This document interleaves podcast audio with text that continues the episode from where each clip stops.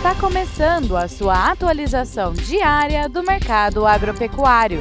Fique agora com o Agro no Instante, da Scott Consultoria.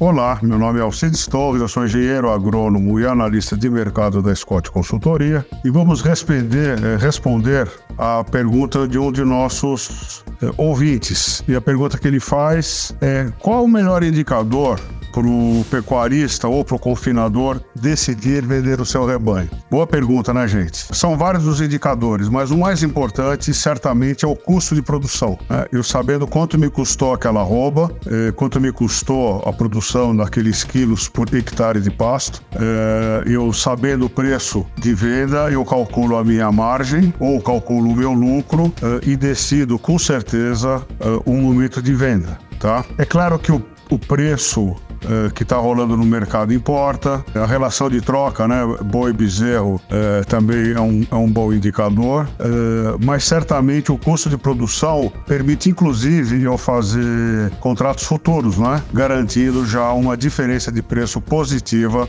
para a minha atividade. Então, o grande desafio mesmo é saber o custo de produção, esse é o melhor entre todos os indicadores utilizados na pecuária de corte. É isso aí, um desejo bons negócios a todos, boa saúde e até a próxima.